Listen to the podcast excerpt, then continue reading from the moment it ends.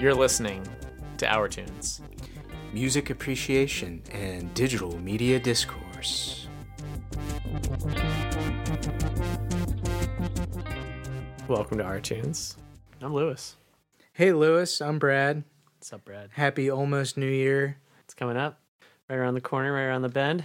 And you know what that means. Reflecting on the year in review.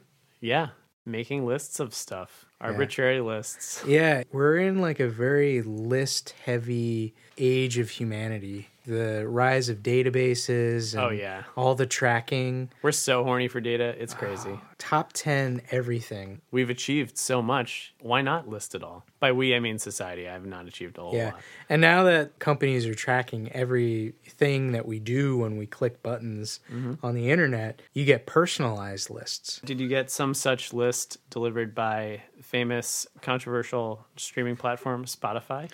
I did. I did. Did you feel like that list was reflective of the music you enjoyed this year?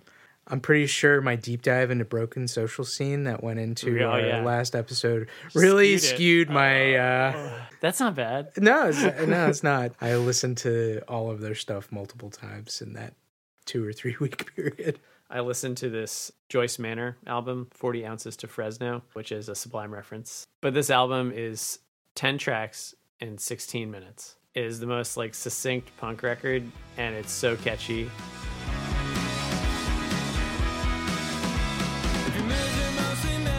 But you've never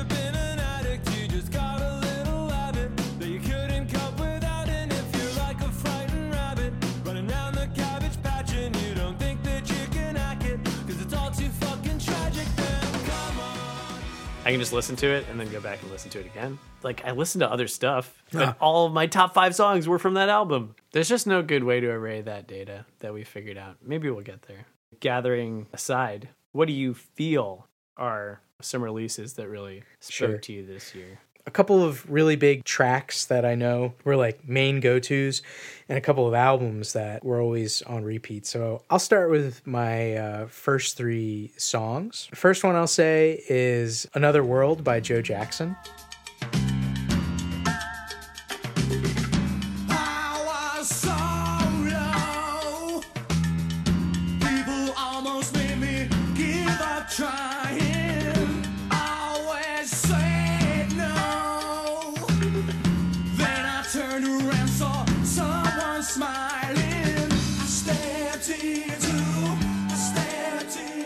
I will say that this song only came to my attention because of Spotify's Discover Weekly. I don't know why they thought I'd like it, but it got me because of it. That's why I started listening to my Discover Weekly playlist because I was like, oh, they figured something out. Like they're always going to give me something.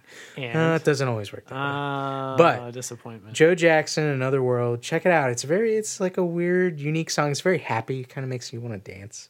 The next song is We Float by PJ Harvey. We wanted to find love. We wanted success. Until nothing was enough.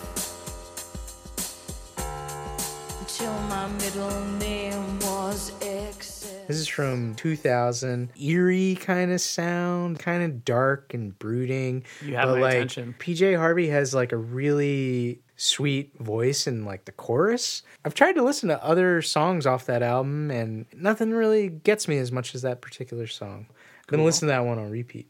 Last, Your Sweet Love by Lee Hazlewood.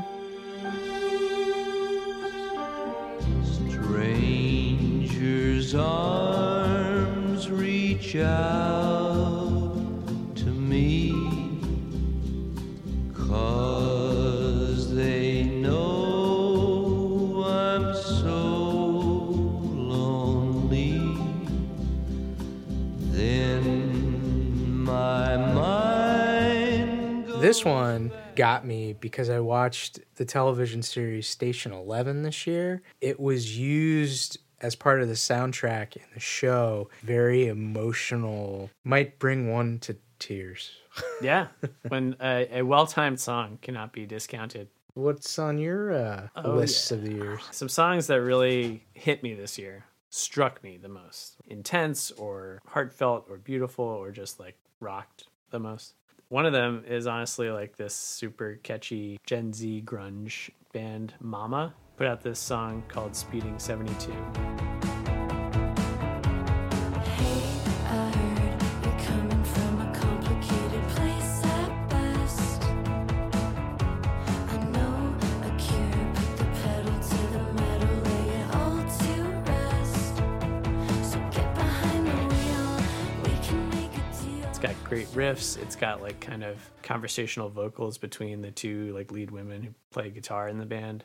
Gets you going. It's great music to drive around to. It's literally about driving, which helps.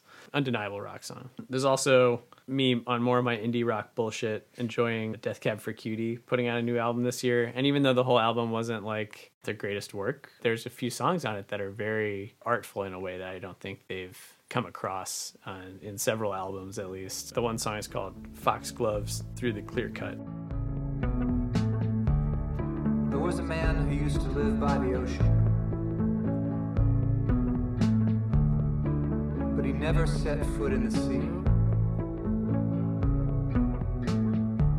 It made him nervous that the water was always in motion.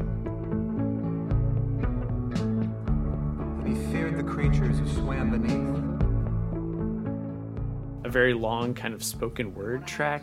Got all these shimmery guitars. I really loved it, just like enchanted me. Last one is a shout out to Philly band Soul Glo, who put out an absolutely punishing album of hardcore mayhem this year. The song is called Gold Shade Punk, parentheses, Who Gonna Beat My Ass.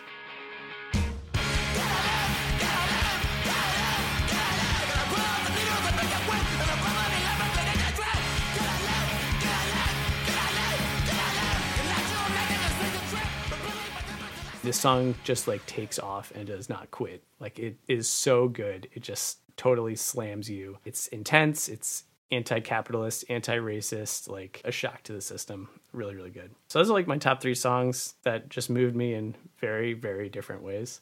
Let's hear uh, what albums moved you this year, Brad. I got two albums. I don't know that I talked about too much, but one was the 2001 album by the American Analog Set called Know by Heart.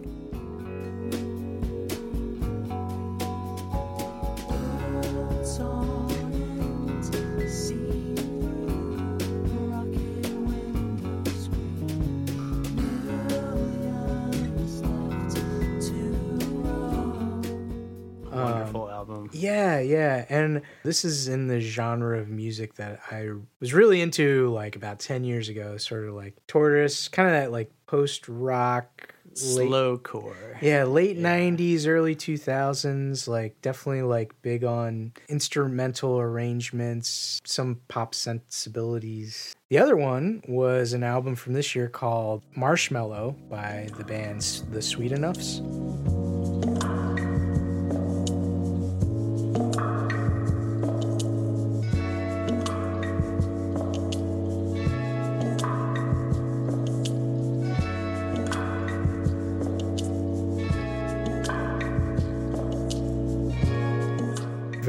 Chill album. I would say some of my most enjoyable music listening is like in the morning while I'm doing early work morning stuff and Yeah. like this was a, a good album to put on. And it's called Marshmallow, come on. I mean, I would be remiss if I didn't give Spotify credit for clocking me on this Joyce Manor album. I love it so much. So many very catchy, succinct pop punk tracks, amazing guitar solos, lots of like high tempo songs that are really fun.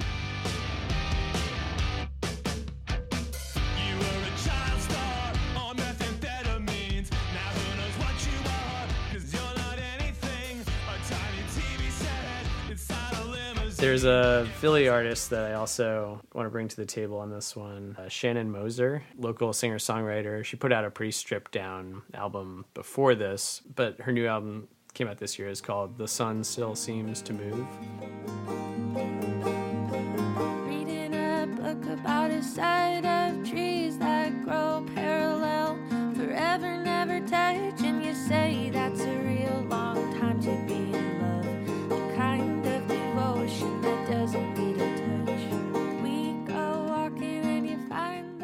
very like kind of lush like chamber pop. Like there's kind of full band arrangements. It's really beautiful stuff. You know, her singing is amazing. She did a recent session with XPN that I recommend checking out. There's videos online. A great artist. There's this Angel Olsen record that came out this year, big time.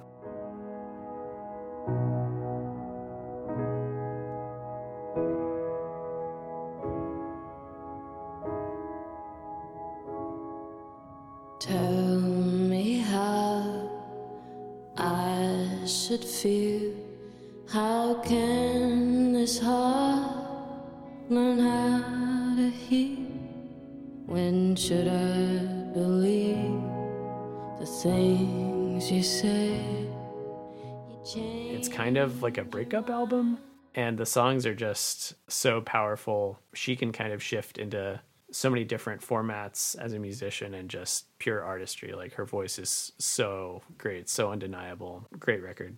And that brings me to my last honorable mention, I guess, which is the Alvvays album, Blue Rev. I dropped out college education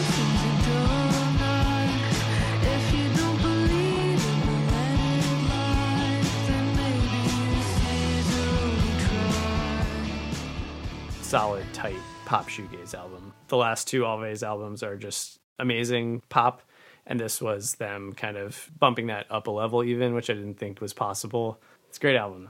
I have not listened to any of these. I'm very excited to uh, dive in and give a listen. I don't know if the Joyce Manor one would be your style. I don't know at this point, man. I think some of the beauty of this is that your list isn't anything I would probably gravitate to to listen to. But if given the reason or impetus to actually sit down and listen to it, it's like a, a trust in in this year of doing this show with you. Like I'm like, yeah, You'd follow my lead. yeah, yeah, totally. I feel the same way, Brad.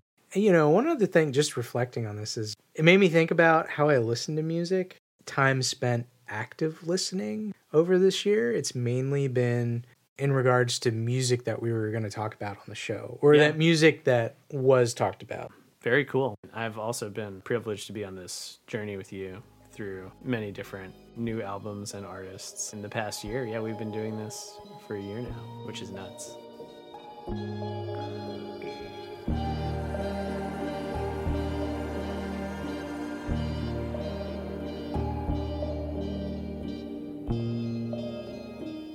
This is homework. So, Brad, I assigned you Elliott Smith's album Either Or, which came out in 1997. I am just so thrilled to talk about this album with you and hear what you think. Yeah, yeah. So I'll start off by saying my previous experience with Elliott Smith, which is that I don't know that I had ever listened to his music at all. Mm. But I knew of him, and I think I had some very preconceived notions that I definitely now have to just completely throw out the door. On the other side, I feel like there's some things related to him, his untimely death, There's a lot His- of there's a lot of lore. his other yeah the lore his other work but specific to this album first off my preconceived notion about elliott smith and what i thought i'd be getting to in this album was mm. that it was going to be so sad and sappy Oh, interesting. like You I, thought it'd be like saccharine almost? yeah, oh, yeah. interesting. I Okay. like, and I, I don't know why. I don't know where it came from. I don't know. I have no idea where where it came from. I don't know who's telling me these things. I don't. It's not like I was like reading like blogs where Yeah, I'm yeah. just like Elliott. Smith, "Oh, I always knew this. I'll never listen to this. Uh, like I don't. I don't know. So let me just say that either or. Elliott Smith is the sole writer and he's the sole musician on the whole album. 12 tracks on the album. The main sort of musicality instrumentation that is part of this album is really his vocals along with his acoustic guitar. A good amount of the songs incorporate him also layering in some electric guitar, some drums, very limited bass, and some organ. It's kind of amazing to listen to because it's one guy kind of doing this whole thing. One of the other preconceived notions I have was like, this is a singer songwriter guy with a, an acoustic guitar. An insufferable image appears in your head. Yeah, yeah. And really, uh, you know, as you listen to this, everything from the vocals to the arrangement of the instruments are all very particular and like seemingly thought out. So I'll start with the vocals. He's got a very pleasant voice to listen to. He's almost like whispering in your ears. It's very like close to the Yeah. but also like very tuneful. He's definitely got yeah. good melody. He seems to do a lot of like vocal doubling. It's like a real full whisper. Yeah. it all sounds very crisp and clear. It's like not really like a lo-fi kind of album, very rich sounding. When he brings in the drums, the bass, the organ, he does it in ways that really enhance the songs. It's like if you have a full band and everyone's like an equal member of the band, you can't be like you can't come in until the last verse. Just But like when- sit out. yeah, but when you're the you know when you're the sole musician on the album, it's like mm-hmm. okay, the bass only comes in for like the last part of the track. Yeah. Definitely, most of the songs hit melancholy, somber notes. I'm not great at interpreting lyrics, but I would say that what I was gathering from them, there was definitely lots of anxieties around maybe past events, relationships. Um, there was maybe some reference to sort of calling out pretentiousness. I think I was thinking of the song Alameda.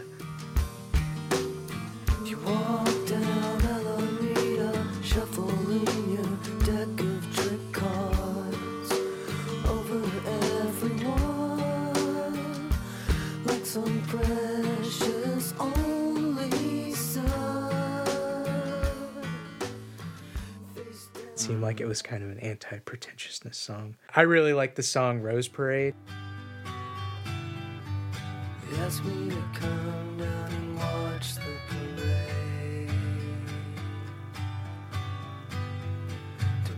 Down the street like Duracell. The weekend away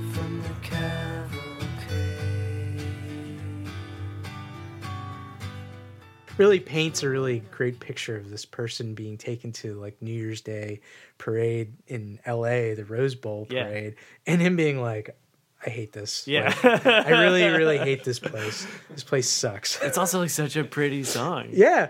There were a couple of times on this album when I was like, oh, this totally sounds like 90s. That one sounds like a 90s alt pop sound. I want to say Cupid's Trick also sounded kind of 90s. It was a more of a rocking song.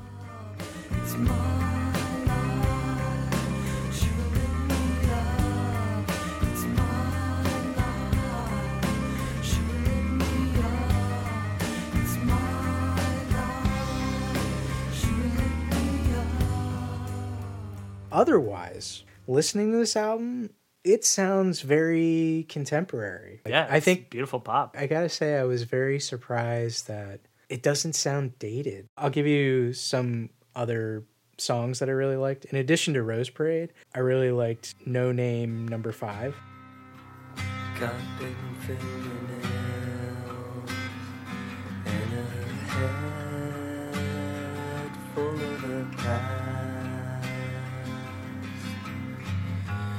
Everybody's gonna laugh. Acoustic guitar, double vocaling. The drums come in for the last verse and outro. Kind of Yeah, yep. like that. Carry out. And the one song that I really liked was Between the Bars.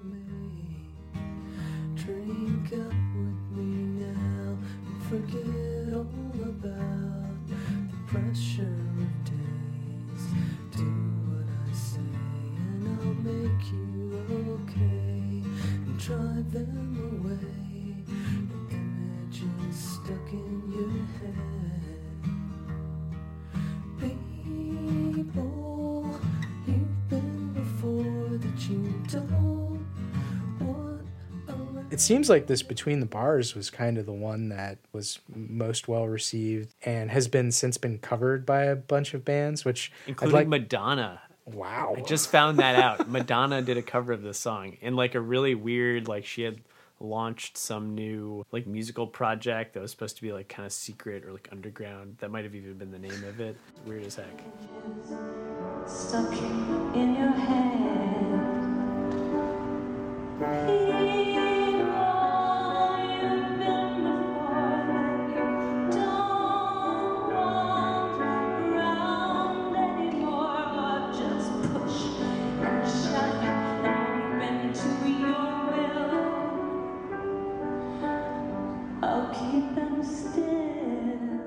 His kind of timeless approach to writing and recording makes it such that this music that was made in the 90s doesn't sound like Sugar Ray or like, you know, just like trash. A, because it's not throwaway pop music. It's like very intricate Beatles influence, like all this structural integrity to it. It like lasts and sustains because genius in it shines through, even if it's like not your thing. This is just like any piece of art, not everyone's bag exactly, but the artistry in it is undeniable. Um, did you ever see Good Will Hunting? I did see that a few of these tracks were on the Good Will Hunting soundtrack, which I think is cool. I kind of want to watch the movie just to see where they came in in the movie. I actually haven't seen that movie in years. It's definitely been a while for me too. But back to Between the Bars, like I, I'm interested in what makes that song so desirable to do as a cover. As I was listening to it and reading the lyrics, I was like, oh, this is a song about alcoholism. Yeah, I think you hit the nail on the head for sure. But then I was reading, it was a Pitchfork review of the like deluxe version that came out, I Oh, yeah, think. yeah. And it said that the song also was like speaking to control that people can have over others. Drink up with me now. I do like vocals. And I like his use of vocals in certain in a very musical sense. I feel like it's dangerous territory trying to like interpret interpret things. Could you shed some light on his his lyricism? Sure, yeah, definitely could. This is Elliott's third studio album. I guess this could be considered a breakout album for him because again, he was discovered by a filmmaker. They used his music in Good Will Hunting. He was then commissioned to write a song for that movie, which he was nominated for an Oscar for and performed on live television. Which, like, if you can imagine this guy not being happy at the Rose Parade, how fucking unhappy was he performing like before Celine Dion on the fucking Oscars? All right, here we are. Right there, actually, West 44th, MTV Live. Uh, my next guest is actually up for an Oscar for his work for uh, Miss Misery, the song on the Good Will Hunting soundtrack. That is Elliott Smith. You feeling all right? Thank you for being here. Yeah, I'm feeling pretty good, thanks. What is this tattoo, actually? It's the first thing I want to ask It's you. a children's story. It's called Ferdinand. It's like a bull who doesn't want to go to the bullfight, but he does. That's awesome. Um, I should mention. he was like a social outcast for sure. Like he was a quiet dude from Portland. Dance emo monkey. yeah, they were like the thing of him ending up on that. It's so out of place for him. But at the same time that shows that okay, people admired his work to that degree that they were like so struck by this music. Funny enough, I was revisiting my iTunes library and looking at what I have in there under this album. I have the track list wrong. I'm missing a track that was on this album, which means I never really listened to it until probably when stuff became streamable in mm-hmm. mass. And that song is The Ballad of Big Nothing, which is now one of my favorite songs on the album.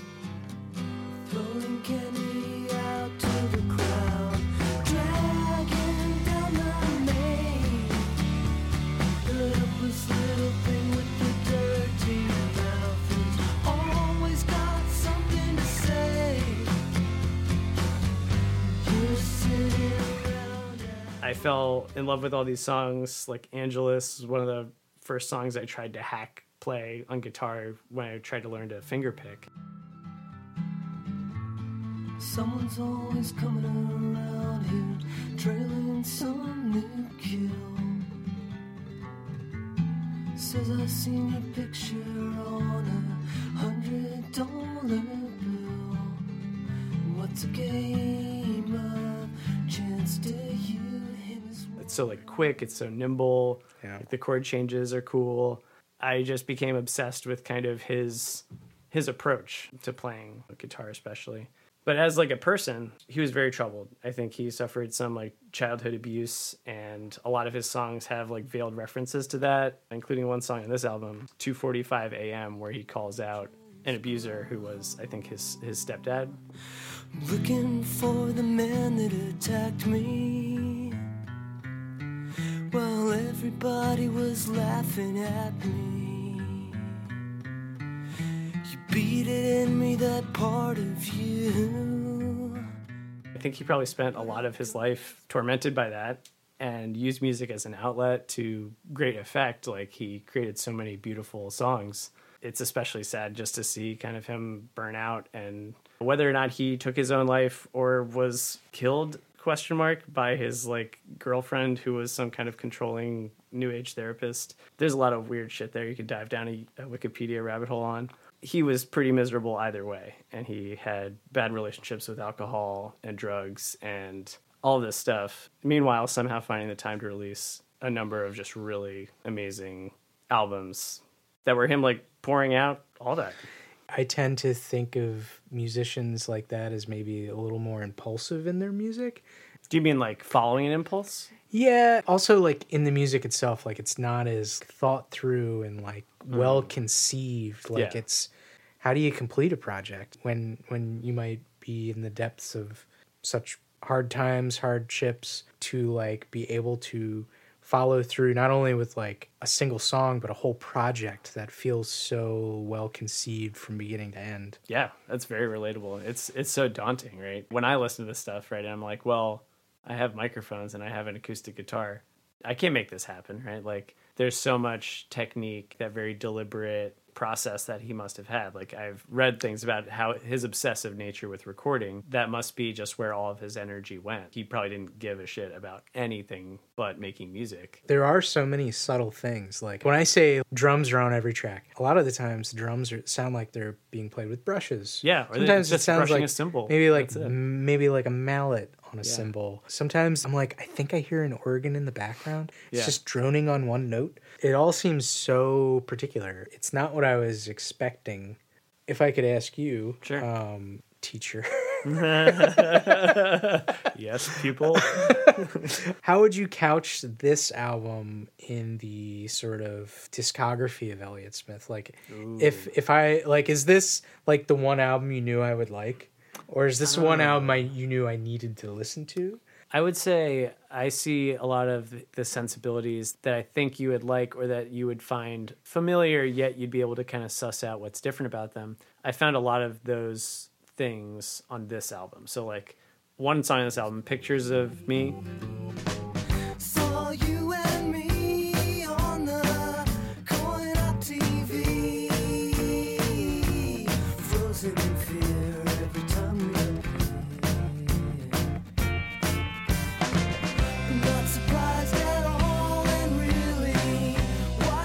sounds kind of like if the Beatles were like vindictive or, mm-hmm. or hateful. I caught it.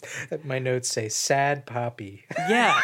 I mean, accurate. He's literally like ranting at somebody Yeah. and feeling this resentment that's like coming through really strongly. Meanwhile, there's like this really cool instrumentation happening. It's got kind of like these Beatles style Yeah. Beat pronunciations. I knew that you would catch on to that kind of stuff. It's got a lot of really accessible songs. It's got a lot of songs that were very important to him launching a bigger career.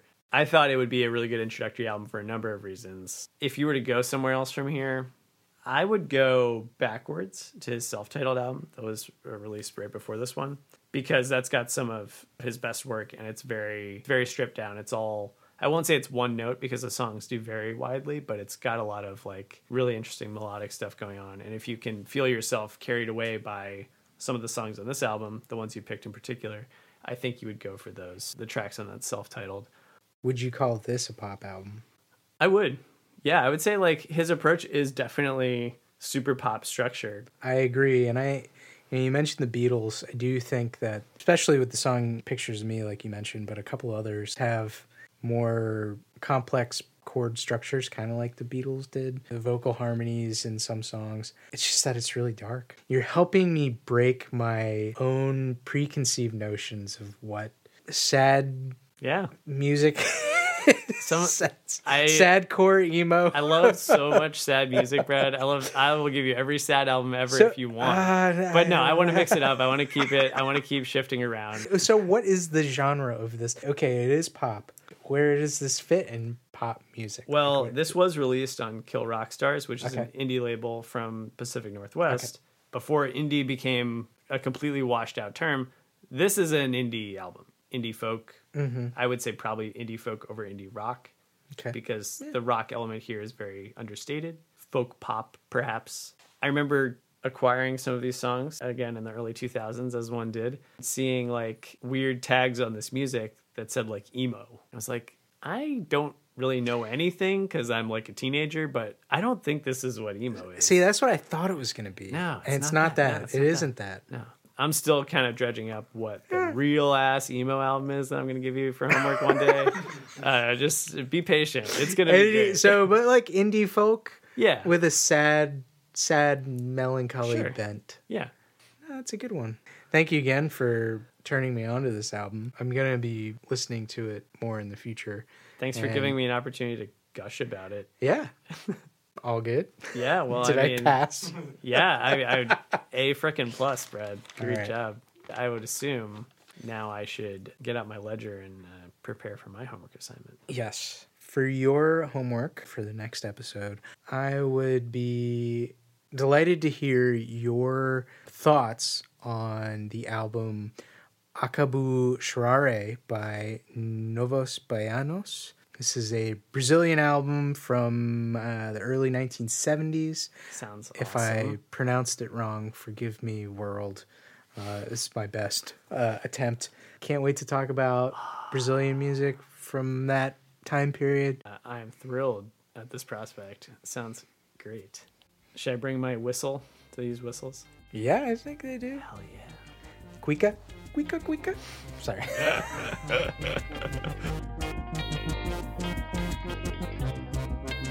You're listening to ourTunes podcast, hosted by Brad Lanoot and Louis Weil, produced by Rob Hughes. You can follow us on Spotify at ourTunes Podcast or on Twitter at ourTunes Pod. Our logo is designed by Seth Rogers.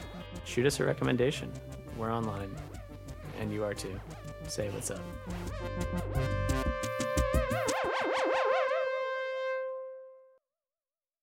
I've been holding this one in my pocket for a while. I was waiting for the right time to slide it in.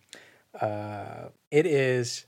The can, we, can we cut that? That just sounded very like sexual. Yeah, yeah. yeah.